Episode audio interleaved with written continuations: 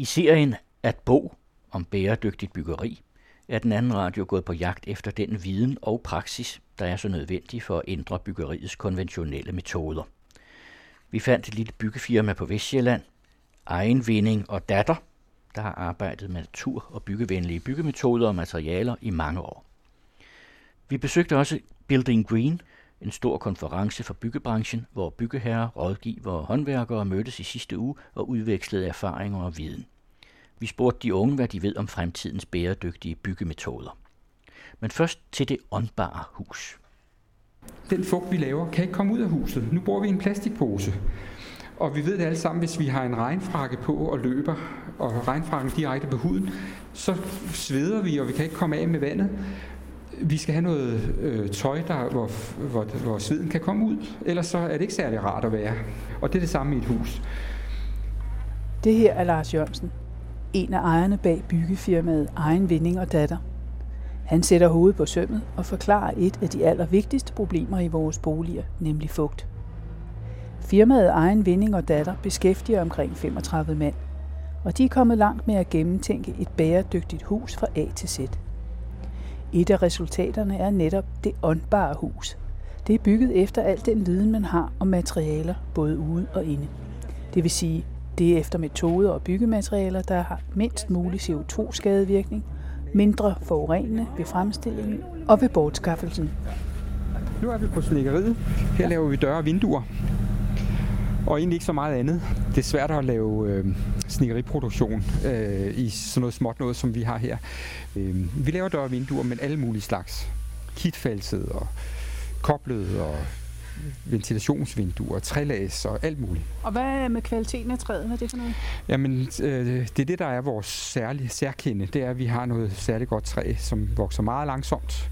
Og vi bruger kun kernen, men kernen har så også tit vokset øh, 100-120 år øh, for at komme hertil.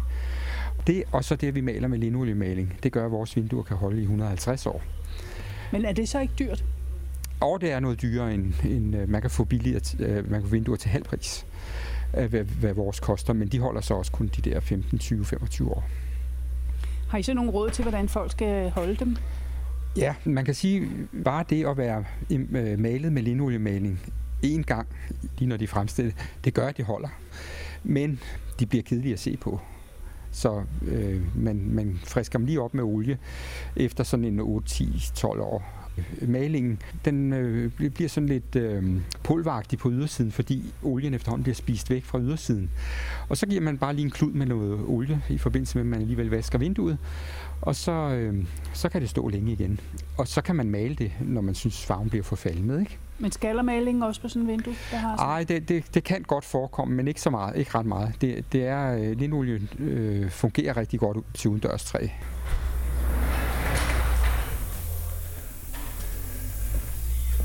Og så kan du sige sprøjtekabinen herinde i det her, vi sprøjtemaler med linoliemalingen. Der er far små linoliepartikler rundt, selvom der er en udsugning over. Du kan også se det sjove struktur, der er på væggen. Det er simpelthen små partikler, der har sat sig der. Det ligner sne. Ja, det gør det. En rigtig frostlandskab i Sverige, ikke? Så jo, det, det er det. Og herinde bliver det klargjort til maling. Vi, øh, øh, vi skal altid sørge for, at vores hjerner sådan noget er så skarpe, så, så vi ikke skal slibe på det, fordi det, det er en uskik at slibe på det. Man skal, det skal simpelthen sidde der første gang. Når det hele er, er øh, malet og så videre, så skal der lægges glas i, og der skal tætningslister og beslag og hængsler. Det foregår her. Men det, der foregår lige i dag, det er faktisk, at nogen fra vores byggeafdeling har overtaget værkstedet. Jeg ved ikke, hvordan de har båret sig skubbet snikkerne tilbage ind i værkstedet, og så står de og renoverer gamle vinduer. Det kan jeg se. De har nok en opgave øh, ja. med nogle gamle vinduer oppe i Ringsted, hvor de for ganske nylig imod vores anvisning blev plastikmalet, og her fem år efter, så skal de faktisk males igen. Og nu får de linoljemaling. Og det, det er det, der er øh, så ærgerligt, når vi snakker maling udendørs. For det der er nogle gode vinduer? Det er gode vinduer. De har bare fået en forkert behandling. Og, og jeg ved, den ejerforening, der fik det gjort, de brugte næsten 100.000 på at få dem malet. Og nu, fem år efter, er det spildt. Ikke? Og den viden, at linoliemaling er godt til, den, vi mener jo, den er udbredt, Men det er bare som om folk, når de står og skal tage beslutningen, så tager de alligevel den beslutning. Nå, det er billigere med plastikmaling, så gør vi bare det, ikke? Hvor lang tid tager der at male sådan et vindue? Sådan en ramme her? Ja. Ja, nu er det anden gang, så det tager en halv time. Vi har brugt næsten en time på at slibe en stor, og en halv, godt en halv på en lille, ikke? Ja. Så for at få plastikmalingen af alt det løse, ikke? Ja. Og, og få kanter og sådan noget udlignet. Det, det ender jo med at blive 1.500 kroner inklusiv moms for en ramme. Ja. Og der er fire rammer i sådan et vindue. Så det, det er 6.000 for at renovere et, et øh, vindue. Ikke? Så, så det, det, koster noget, men så holder det også. Så skal man ikke ud af femte år. Men god fornøjelse.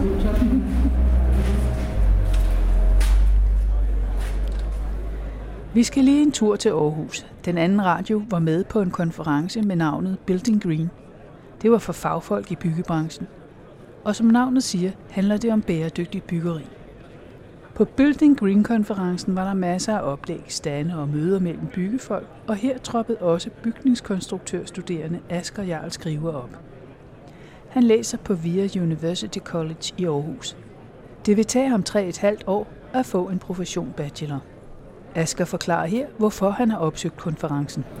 Det er for at få større viden omkring byggemateriale. Jeg har ikke en håndværkmæssig baggrund, så det er både for at se noget i, i levende liv, eller hvad man skal sige, øh, og kunne mærke på tingene, og, og så også bare for at få en masse viden, også om, om bæredygtige materialer. Øh, Har du nogle forventninger til din uddannelse, at du lærer noget om det? Ja, helt klart. Jeg har en, en, en øh, underviser, der er arkitekt, der blandt andet har lavet noget Danmarks første bæredygtige hus 0, øh, passiv hus, øh, Villa Langekamp, tror jeg den hedder, ligger oppe i Æbeltoft, som har undervist. Vi har også noget med CO2-regnskab, om hvordan det kan betale sig i forhold til også, at det kan godt være, at du vælger bæredygtige materialer, men hvor kommer de fra, og hvor meget CO2 skal der så bruges på at få dem fragtet til, og sidder og, og er i gang med at lave lidt øh, udregninger på CO2-regnskaber i de her øh, bygningsdele, og hvor meget vand vand, der for eksempel bliver brugt, hvor der bliver brugt overraskende meget vand til byggeindustrien. Så det er altså lige fra produktionsstedet og så frem til, øh, til brugeren, kan du sige. Ja, det kan man sige, men det er meget, hvor meget du selv vil gå ind i det, fordi du får meget fri rammer i den her uddannelse her, og, og det er, hvor dybt du vil gå ned i det. Og du kan ikke gå ufatteligt dybt ned, men, men jeg synes, det giver rammerne til at, at, at kunne gå dybt ned i det, og der er undervisere, der ved rigtig meget om tingene, men der er noget, det skal man selv opsøge. Nu gør det jo ikke kun, at det er naturmaling på væggene. Det, det gør jo ikke bæredygtigheden. Nej. Altså, det er meget med al- alternative byggematerialer, øh, at man kan tage for eksempel mineraluld i, i, i vægge og sådan noget. Er det det bedste? Er det det smarteste? Hvor meget øh, CO2 koster at lave rockwool? Og det er jo ikke helt billigt, og så er det så alternative som papirsuld og, og sådan nogle, som bliver præsenteret for.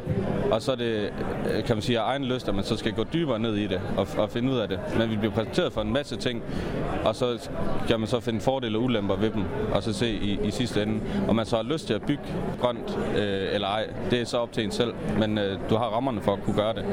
Kunne du forestille dig, at der blev stillet nogle flere krav, når du bliver færdig en gang og skal fungere som bygningskonstruktør? At øh, I så simpelthen skal arbejde efter nogle helt bestemte krav, som gør det meget mere bæredygtigt? Ja, det tror jeg helt klart, at der kommer, og jeg tror også i Aarhus Kommune er der noget med 2030, at der kommer nogle, nogle krav til noget øh, passivt byggeri og noget, og det er jo fremtiden. Og det er jo, det er jo klart, det er jo der fokus er for alle, både politikere og, og øh, samfundet, at det skal være mere bæredygtigt. Og, ja, at det her øh, global opvarmning, der skal bekæmpes. Og det er jo et, et rigtig stort sted at tage, fordi der er rigtig meget byggeri, og der bliver bygget rigtig meget de her år her. Fordi økonomien boomer jo i, i det, ikke? Så, så det er jo helt klart øh, viden, du kan bruge resten af livet. Øh, især hvis du kommer ud på arbejdsmarkedet, og så ved noget om de her grønne tiltag, fordi det er der, hvor, hvor fremtiden er. Ja, fremtiden vil kræve mere bæredygtigt byggeri på grund af klimaforandringer, krav om energibesparelser og vedtaget mål om CO2-udslip. Tilbage i firmaet Egen Vinding og Datter er fremtiden allerede gået i gang. For uden vinduer af langsomt voksende kernetræ og oliemaling, producerer firmaet også lersten. Alt sammen produkter, der bonger godt ud i CO2-regnskabet. Lerstenen er også gavnlig for indeklimaet i husene, og jorden er morænejord, gravet væk fra byggepladser.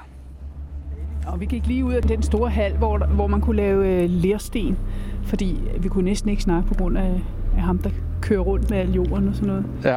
Hvad er det for en produktion, I har der?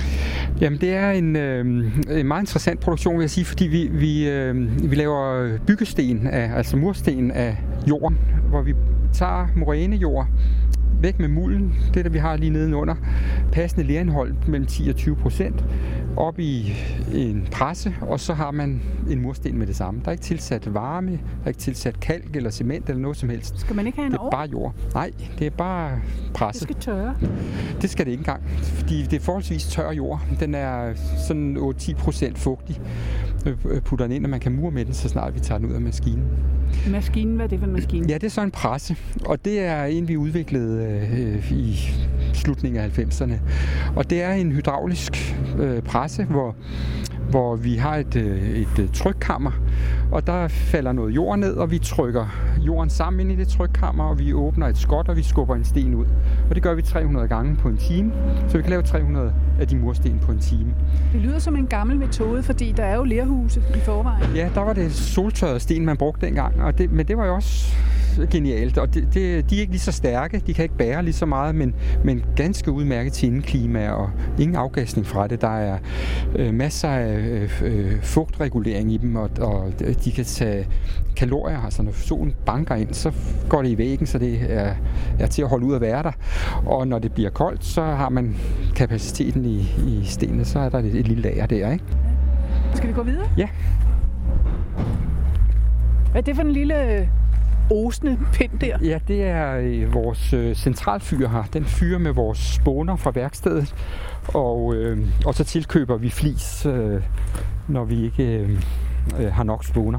Er det særlig bæredygtigt? Ja, det er det, fordi det er, er, øh, øh, det er overskud fra noget produktion, og, og så øh, øh, går det ind i, i systemet her, og der kommer CO2 ud af skorstenen, og det giver næring til fotosyntesen, så, så vi kan få noget ilt, ikke? og så kommer der nyt træ ud af det. Så, så det, er, det er sådan en god cirkulær brændsel. Der, der kan være noget med partiklerne, men det kan jeg jo fortælle dig lidt om nede i det åndbare hus. Ja. Fordi, øh, øh, som du kan se på røgen der, så er der partikler med ud af skorstenen. Ja, det, ved, det vi ved i villakvartererne, at det er sgu et problem, der kommer de partikler Ja. ret meget ned i hovedet på folk. Ja, men det er det. Og der er øh, kan gøres meget med god fyring og sådan noget, men, men øh, vi har faktisk en, en, en løsning på problemet hernede i det åndbare hus. Der er vi på vej hen nu, som er et rigtig smukt tækket hus. Det ser i hvert fald sådan ud, er det ikke? Ja, jo, det er tækket. Lad os lige prøve at gå hen. Jeg skal prøve at Ja. mærke på det. Ja. Ej, hvor er det flot. Og vi har valgt jo at tage lidt ned ad siderne på Ja, det huset også for. for, udtrykkets skyld. Og, det, og, og øh, det er ikke fordi, vi har lavet så meget med strå i, i vores historie, men, men øh, jeg synes, det er blevet rigtig flot. Ja. Nu går strået helt ned. Det har man måske en meters penge op over jorden. Ja. Lidt mere. Det åndbare hus er en prøvevilla, opført efter al den viden om naturlige, bæredygtige og klimavenlige materialer, man kender til. Huset er på 144 kvadratmeter og blev påbegyndt i 2015 og opført med fondsstøtte, og nu står huset stort set færdigt, og i november skal en familie flytte ind og prøve at bo i huset. Til den tid er de fleste test på huset færdige. Vi fortsætter rundturen med Lars. Og det interessante ved det, det tækket med, det er, at på taget har vi øh, et, en elefantgræs, der hedder miscanthus, som er meget egnet til at gro på, øh, øh, på jorder, der ellers ikke, helst ikke skulle opdyrkes. Altså de står fremragende i åkanten, kanten ned til søen, alle de steder, hvor landmændene gerne vil have noget indkomst men hvor miljøforkæmpere helst ikke vil have, at landmændene dyrker og, og leder ting ud i åen. Og der kunne man så have miskantusen uden at, at sprøjte den, uden at, at gøde den. Og så kunne den tage alle de her næringsstoffer, før de løber ud i åen. Har I en aftale med nogen om at dyrke sådan noget? Nej, men det er tækkefolkene her i- i Danmark, de arbejder øh, på det her. Og der er flere af dem, der allerede er begyndt at dyrke det. Og her viser vi bare, at det kan bruges. Og det vil sige, at vi skal ikke til at hente... Der bliver hentet strå i Polen og i, i Kina og alle mulige steder. Og det er jo meningsløst, øh, når landmændene faktisk kunne have en indkomst ud af at dyrke den i, i randzonerne der, hvor de helst ikke skulle, skulle svine. Ikke? Ja. Hvad er det for sådan noget træ, I så har brugt? Det er, altså det kunne være en gran, en lærk, en Douglas, øh, danske træsorter, som, som øh, vi har masser af, som ikke er særlig dyrt. Her har vi altså brugt en meget dyr træsort, og det er, øhm, det er ask, men det er en særlig ask, for den er, eller det, asken er ikke så særlig, men den er behandlet særligt. Den er varmebehandlet. Og det vil sige, at man har varmet træet op til lige før det brænder øh, i en ovn, og på den måde har man fået næringsstofferne ud af det, sådan at det ikke bliver angrebet. Og det vil sige, at jeg vil tro, at de her facader øh, vil kunne stå her i 100 år, øh, uden at, at, øh, at vi behandler det med noget. Men det er altså en meget dyr beklædning, og jeg synes egentlig, at de træsorter, jeg nævner før, er et vældig godt bud. De, de kan holde 40 år, uden at man behandler dem. Der er kun et smalt betonfundament på 15 x 40 cm under det åndbare hus, der skal holde spærrammerne sammen. Under den smalle betonkant er der en stor dyne bestående af kasseret rudeglas, der er opvarmet og tilsat kvælstof, så svulmer det op som lavasten. Og selvfølgelig er der indlagt vand, el og kloak. Og vinduerne er med tre lag glas, og kernetræ og linolie. Og så er varmetabet regnet ud. Man kan sige varmemæssigt, der er den øh, god på ruden hedder nu værdi på 0,7, hvis det siger nogen noget. Men øh, ved træet, der er, er man altså op og, og, og have noget mere tab. Og der kan man jo i dag få nogle øh, skumfyldte ting og nogle meget sammensatte ting, der ikke kan skilles ad igen, når man skal skille huset ad en gang. Og der, der prøver vi altså at gå udenom i det hus. Vi vil ikke have ting, der ikke kan bortskaffes eller genbruges. Det skal kun indgå i, i en cirkulær ting, øh, for vi vil have det i huset her. Og, nu, og det her er lavet over på jeres fabrik derovre? Ja, det er det. Ja. Og hele huset er jeres håndværker, der har lavet det her, ikke? Ja, det er det. Hvem har tegnet huset? Det har Søren Blikker fra Havsarkitekter. Ja.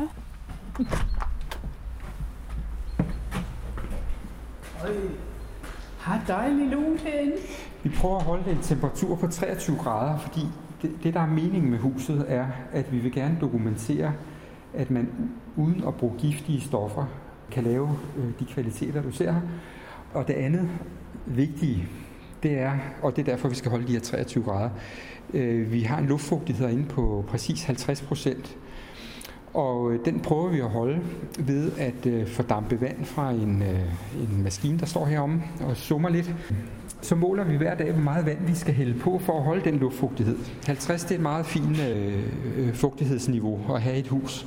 Er det sådan en, man skal have herinde altid? Nej, nej, det er kun for at, at vise, at vi skal hælde en mængde vand på, der svarer til det, som, som folk øh, øh, producerer, og at det kan komme væk, uden vi har ventilationsanlæg. Hvis du lægger mærke til det, så er der ingen ventilation. Det eneste øh, ventilation, der er i huset, er lukket og spærret i øjeblikket, mens vi tester. Den store skorsten, den har faktisk nogle rør ud og ind med, med luft, men dog naturlig ventilation.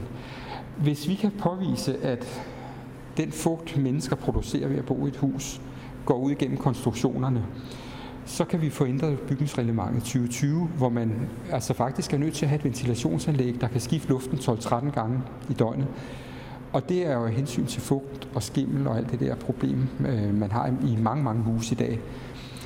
Men det der ventilationsanlæg mener vi ikke løser problemerne. Det er dyrt, det taber rigtig meget energi, når man skifter luften så mange gange i døgnet, selvom man faktisk øh, veksler varmen. Altså den ja, det er varme, det, alle folk bruger en varme ja, Ja, når, når, når varmen, den varme luft går ud, og den kolde luft kommer ind, så skifter de lige kalorier på vej ud, sådan at øh, den friske luft bliver varm. Men man taber alligevel næsten 20 procent hver gang man skifter. Og skifter taber energi, eller? Ja, der er ikke nogen anlæg, der er mere effektive. Man har nogen på laboratorier, der har været over 90 procent effektive, men, men øh, jeg tror i praksis, der er de alle sammen under 80 procent. Og hvis du så taber 20 procent hver gang du skifter luften, og skifter den 12-13 gange, så er der altså stort tab ved det. Udover det, så får du en sindssygt tør luft om vinteren. Fordi når du får kold luft ind, vinterluft ind, og den bliver varmet op, så falder fugtigheden i den, så du, du får ulidelige forhold. Og det er der jo rigtig mange, der kender fra, der bor i ventilerede huse. Hvad er det for noget, der er på væggen her? Det ligner sådan noget fint beton. Øh, det er ler, lerpus. Øh, selve væggen den er lavet af ler, ubrændte lersten. Hør, der, den er tung. Og sådan pusset med ganske almindelig gulbrun øh, ler. Og så har vi udenpå lagt et ganske tyndt lag af sådan et øh, blåligt lerpigment, som øh, jeg ved ikke, hvor det kommer fra i verden, men vi har købt det i Tyskland. Og så lige en tur tilbage til Building Green-konferencen. Her er to yngre byggefolk, arkitekt Pau Stryn og tømmermester Claus Nissen mødt frem, og de fortæller her, hvorfor de er her. Pau Stryn. Det er sindssygt vigtigt, at vi får omstillet vores byggeri til at blive bæredygtigt. Jeg har altid synes, at bæredygtighed, det burde egentlig, dybest set så burde det være sådan et, øh, et underordnet krav, der selvfølgelig var i orden. Altså det burde egentlig ikke være noget, der nødvendigvis skulle deklareres som bæredygtig byggeri. Altså bæredygtighed er jo alt afgørende vigtigt. Vi skal lære at leve i pagt med den her planet og ikke, og ikke imod. Altså man har først og fremmest desværre tænkt økonomi i stor skala, og det har givet en masse uhensigtsmæssige løsninger, som stadigvæk for en lang rækkes vedkommende er de dominerende løsninger på, på markedet i Danmark og, og i verden i det hele taget. Så det er meget, meget vigtigt, at vi får brudt den her, den her cyklus af, um, af dårlige materialer. De her dårlige materialer, de bliver så vasket grønne. De får sådan en grøn, uh, et grøn coating ude på, og så bliver de solgt som værende grønne, selvom de overhovedet ikke er det. Du griner, du har noget erfaring med det? Det store problem er jo uh, økonomien. Altså, det er jo der, det går galt altså, med grønne materialer. Altså, i første omgang er det jo vigtigt, at det bliver bygget ordentligt, eller hvad skal man sige, at man ikke haver naturen mere end højst nødvendigt for, for at lave det, man har brug for. Når du står i praksis som tømmer og skal rådgive, eller skal give et godt forslag til en kunde, øh, hvad vælger du så? Jamen altså, jeg har jo ikke sindssygt meget at vælge mellem. Altså, jeg, jeg, øh, hvad kan man sige, jeg har jo det byggemarkederne har. Og der er jo, hvis det er isolering for eksempel, hvis det er noget, jeg skal stoppe i en væg manuelt, så har jeg nærmest kun råguld og glasuld, og det øh, er jo ikke ligefrem de fedeste materialer. Og øh, hvis jeg skal til at bruge træfiber, som er noget, der dur, så er det alt for dyrt. Altså, det, øh, det har nogle rigtig gode øh, ting, øh, hvad hedder det, nogle, nogle gode egenskaber, øh, og er noget, der kan sprøjtes ind på et tag, eller så, så vil jeg til hver en tid foreslå det til kunden. Altså. Hvis vi gør det rigtigt, så får vi altså nogle huse, der virkelig er sundere at leve i. Hvis vi gør det forkert, så kan vi godt bygge et hus, som vi kalder for bæredygtigt, men som er vildt usundt at leve i. Det handler egentlig rigtig meget om, om huset kan ånde eller ej, om vi bruger nogle materialer, der afgasser eller giver giftig støv ud i vores indeklima eller ej. Og så handler det om, om vi, øh, om vi bygger dybest set med eller uden dampspær. Altså, bygger vi et hus, hvor vi ikke kan trække vejret, medmindre vi har tændt for ventilationsanlægget, eller bygger vi et hus, som er dejligt at være i, og som, øh, og som i kraft af sine materialer selv renser sin luft. Og... Det kender du jo til, det der med dampspærren, ikke? Det er jo en byggelovgivning. Ja, det skal man jo bygge. Øh, altså, hvis du bare bygger efter normale regler fra BR15 og så videre, alle de der, så, så skal der være dampspærre, og så skal der isolering og bla bla bla. Og så skal du også have det der ventilationsanlæg. Øhm, og glasuld og sådan noget, det, det, det, øh, det kan overhovedet ikke lede fugt på nogen måde. Det siger, at det kan ikke suge fugt, men hvis det bliver vådt, så bliver det aldrig tørt igen. Og så trækker det ud i trækonstruktionen, og så har du problemer. Ved dine kolleger nok, ved rådgiver i, det, i øvrigt nok om, om bæredygtig byggeri? Nej, det synes jeg ikke, fordi at jeg synes, at øh, generelt, så, så har vi jo det problem, at de der store firmaer, som sidder på markedet, de har en agenda, som de har en masse ressourcer, som de kan sætte bag ved at sælge den her agenda. Og derfor så har vi lidt det problem, at en meget stor del af vores branche, de har fået fortalt om alle de her produkter, som bare har fået det her grønne lag smurt ud over sig, men som dybest set ikke er særlig bæredygtigt. Så det er et problem. Nummer to problem, det er hele ventilations- og tæthedsproblematikken. At vi, at vi i dag bygger på den her måde og laver en masse bygninger, som vi kalder grønne og nulenergi og så videre, men uh, vi kan ikke trække vejret ind i dem, og vi bruger en sindssyg masse strøm på at ventilere dem. Men er der nogen, der ikke ved nok? Fordi vi kan jo lave det, vi kan lave det bedre, og du, du kan for eksempel som tømmer også anbefale folk noget andet, men det sker ikke. Øh, nej, det gør det nok ikke, og det er jo hovedsageligt, fordi at, at der, hvor, i hvert fald hvor jeg køber mine materialer og forsøger at finde nogle ordentlige, men det, det, de ved ikke noget om det. De får bare ovenfra smidt nogle materialer ind på deres hylder, og dem sælger de jo. Og så ved de lidt om det, men de ved jo ikke om alle de andre materialer, der findes. Og så spørger man, øh, og kender I noget til de her? Ja, nej, det gør de egentlig ikke. Øh, og det, men, og det koster alt for meget. Altså, så det, det der med at finde de gode materialer, det er jo, det er jo åbenbart rigtig svært. Hvad er det for nogle store firmaer, I snakker? Tænker, hvad tænker du på? Puh, nu bliver det farligt. det er nogle store firmaer, der har rigtig meget magt. Prøv at sige et navn. Skal jeg sige? Ja. Ja. Lige præcis. ja. altså, og de, de sidder jo, det kan godt være, at de ikke har en mand inde i øh, bygningsreglementet derinde, men de har nogen, der ligesom er med til at sige, at det er super godt at komme en halv meter isolering i væggene, og så får du bare et nedkølingsproblem i stedet for, og så kan du bruge en masse energi på det. Men hvad koster sådan et hus? Hvad snakker vi om i millioner? Altså jeg vil sige, et hus på 140 kvadratmeter, det skulle nok koste øh, øh mellem halvanden og 2 millioner. Altså nu lige det her hus er jo meget dyrt. Vi har jo øh, fyldt det med følere og alt muligt øh, fancy, og der har vi også vist nogle ting, som vi måske ikke ville gøre i praksis. Hvis man bygger med de her principper, altså det her med, at der ikke skal være nogen afgasning fra materialerne, at, der skal være et godt øh, indklima i forhold til fugt og varme og sådan nogle ting, og går efter de gode materialer på den måde. Og, og når jeg siger gode materialer, så er det altså også noget med, at de kan bortskaffes på en fornuftig måde, når huset skal rives ned. Det må ikke belaste i livsprocessen. Når man tager, alle, øh, tager hensyn til alle de forhold, så kan man altså godt bygge et enfamilieshus, øh, der ligner et, øh, et typehus. Altså hvis et typehusfirma tog de her materialer op, øh, så vil der måske være et tillæg på en 10-15 procent. Papirisoleringen, som vi har i vores ydervæg, den er billigere end at have rockwool for eksempel.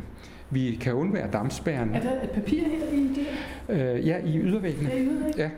Der er, I det rum, vi står i her, der er sådan en lærplade, som, ja, som er sådan en plade på 20 gange 120 cm med noget øh, net i, og ellers bare det samme ler, som vi laver lersten af. Den er skudt op på et, et forskalningsbræt, og så er det pusset med ler. Og udenpå er der så det her lækre træ og strå. Ja, nemlig. Ja, papiret er, er bare fra danske aviser, der er granuleret. Og, og øh, det gode ved, ved øh, aviser i dag fra, fra Danmark, Tyskland, og hvor vi ellers kan få papirisolering fra, der er, mm, det er jo, at, at øh, typograferne i Danmark var jo rigtig dygtige i 70'erne og fik alle de der giftige farvestoffer ud. Det er jo farve, eller plantefarver alt sammen nu. Så vi har faktisk meget, meget rent og råvarer, som er genbrug efter, at, at avisen er læst. Og så bliver den øh, granuleret, der bliver tilsat noget brandhæmmer og noget svampehæmmer. Og så øh, ind i væggen med det. Apropos det der med brandhæmmer, det sagde du, at det brugte de ikke så meget. Altså det er jo tit det, man netop har Ja. i huset. Altså vi, vi, øh, vi laver selv en hørisolering, hvor der ikke er den slags tilsætningsstoffer i, fordi at det er ikke nødvendigt for konstruktionen. Vi har sikret branden ved, ved hjælp af gips og ler og så videre. Øh, Men når det er i papir, så er det for, man kan ikke producere det uden. Øh, Men når man granulerer det, så, så kan der opstå gnister, og så eksploderer det simpelthen med alt det papirstøv. Så, så dem, der laver papirul og træul, de er altså nødt til at putte brandhæmmer i. Øh, tekstiler er der også nogen, der laver væg med. Ja, det har vi også lidt af her. Så tænker jeg, øh, ups, så er der meget fugt. Altså det suger jo fugt. Sådan. Ja, og det er det, vi er glade for. Altså fordi, ja, fugt kan jo gøre mange forskellige ting. Altså vi, vi, har fugt i vores hus, og det er en stor udfordring, hvad vi skal gøre med den fugt. Vi kender alle sammen, at der kan stå lidt vand i en kold dag i kanten af vinduet, og så bliver det så lidt sort, og det sorte, det er altså skimmel. Og det er ikke godt. Det er noget, vi må lære at leve med, at husene må lære at leve med og håndtere den her fugt. Og der mener jeg, at lovgivningen har gået en forkert vej i mange år. Øh, øh for eksempel i gamle dage havde man jo mange dårlige huse med masser af skimmel, når de var bygget dårligt. Men når man byggede godt i gamle dage, så havde man ikke nogen fugtproblemer, fordi husene kunne håndtere fugten. Kalkmørtel, øh, træ øh, osv., det kunne alt sammen håndtere. Og der puttede vi ikke så meget isolering i. Men da vi begyndte at putte meget isolering i 60'erne og 70'erne, da oliekrisen kom, gik det rigtig stærkt. Så noget med rockwool og glasul. Ja, så puttede vi rockwool og glasul i husene. Det var det, der var oppe og, vente, øh, oppe og være produktet øh, på det tidspunkt. Og da man så øh, putter mere på, så opdager man faktisk, at konstruktionerne står rådner, for den fugt, vi laver inde i huset, går ud i isoleringen, og rockwool kan ikke suge vand. Og derfor så bliver der røget i, i det, alt træ, vi har derude. Det må man jo finde ud af, og så i stedet for at gå tilbage til nogle andre måder at isolere, så putter man en dampspærre foran. Så kan fugten fra rummene ikke komme derud. Hvad har det med lovgivning at gøre? Det står simpelthen i bygningsreglement. Der skal være dampspærre i konstruktionerne. Og der synes jeg jo, at man skulle have gået den anden vej og sagt, du skal enten have dampspærre i, eller også skal du bruge et materiale, der kan håndtere fugten. Det gjorde det man ikke. sige, lige her, der har vi så en, en stor industri med rockwool, og jeg skal komme efter dig, som er interesseret i, at man bruger det lovgivningsmæssigt, og man tænker ikke bæredygtigt. Nej, man kan jo sige, at Rockwool gør jo det gode, at de siger, at vi skal have isoleret husene, vi skal spare på varmen, vi skal ikke bruge så meget olie. Det er jo fint. Og deres løsning er jo, fordi deres produkt kan ikke håndtere vand. Det er jo at få en dampspærre på. Og, og så derfor handler Rockwool jo præcis som de skal gøre øh, i den der situation. Men det bliver skidt for det danske byggeri, fordi der står i bygningsreglementet, at man skal have en dampspærre. Og det er ikke godt. Vi får fugt, vi får kondens, vi får øh, skimmel. Og måden vi løser det på, det er jo så ved at ventilere noget mere i husene. Så opdager vi bare, at vi lukker rigtig meget varme ud til fuglene. Så bruger vi meget olie igen. Så finder vi ud af de her genvækstanlæg, hvor vi kan veksle varmen med den luft, der kommer ind og ud. Og øh, det hjælper så på det, men så begynder vi at få de her meget tørre huse om vinteren, og vi begynder at opdage, at de anlæg her samler rigtig meget skimmel og bakterier og ting og sager. Vi kan ikke rigtig komme til at rense dem, for de ligger altid oppe i etageadskillelsen osv. Så jeg, jeg vil hellere tilbage og sige, hvad var det nu, vi skulle? Jo, vi skulle isolere husene, men vi skulle ikke have dem til at holde op med at kunne ånde. Vi skal lave dem tætte for luft, så, så det ikke trækker ind i husene, men vi skal have dem åbne, diffusionsåbne, åndbare, øh, for den fugt, vi producerer i husene. Hvad varmer man op med her i det her hus? Lige nu er det kun en øh, lille el maskine. Du kan se, den står lige der. Nå, Den er ikke ret stor, nej, og, men den kan sagtens varme det op. Så du kan mærke, at rigtig varmt. Og den har, har stået her øh, i den tid, huset har været færdigt og holdt de her 23 grader. Den kører en gang imellem, og så øh, når der bliver for køligt, så tænder den igen. hvor vil du have din brændeovn her? Den skal stå her. Du kan se, der er et skorstentrøjer. Nå, ja. Ja. Og, og det er jo lidt sjovt, for det går ned i gulvet, i stedet for at gå op igennem taget. ja, for der er ikke noget hul oppe i taget her. Nej. Og, og det, der er tanken med det, det er, at øh, debatten omkring partikler fra røgen, vi snakker også lidt om den herovre ved vores eget øh, flisfyr. Øh, vi har de her partikler, og hvor alvorlige de er, det afhænger jo meget af, hvor godt fyringsanlæg man har, og hvor godt branden man har. Hvis brændet ikke er, er så godt, og det man fyrer forkert med luften, og, så kan man altså godt øh, svine forfærdeligt meget med, med det. Men man kan også brænde meget rent. Men hvis man gør det, som vi har gjort her, så er hele den debat overflødig, fordi vi, vi kører røgen i gulvet, Og der er noget træk Vores- der, kan jeg se, der går ned. Ja, To rør. de to rør, det er faktisk til, at vi kan tage varme fra vores ovn ud til vores varmevandsbeholder. Og eventuelt også fordele det i gulvet, hvis ikke øh, øh, varmefordelingen bliver god nok, bare ved at ovnen står her. Men det vil vise sig.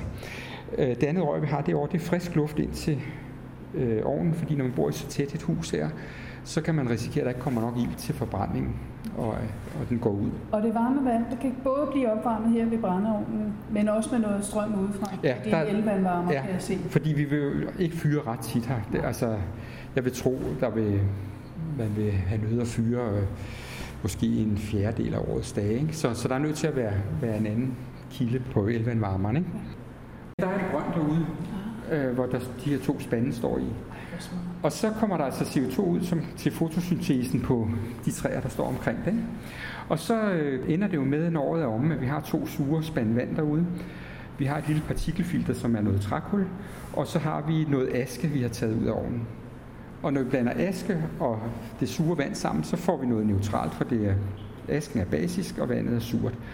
Og det er kvælstof. Og hvis vi fortynder det godt, så kan vi gå ud og vande vores tomater med det. Så vil jeg med vandet og asken. Det eneste, vi har tilbage, det er vores partikelfilter. Og det starter vi med at fyre med næste sæson.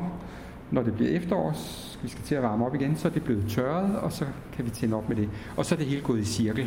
Der er ikke noget, øh, der har generet nogen på vejen.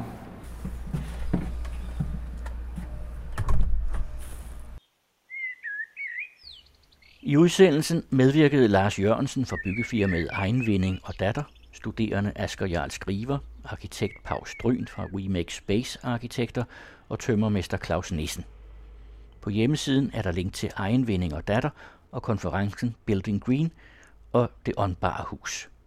Anne Eggen havde tilrettelagt.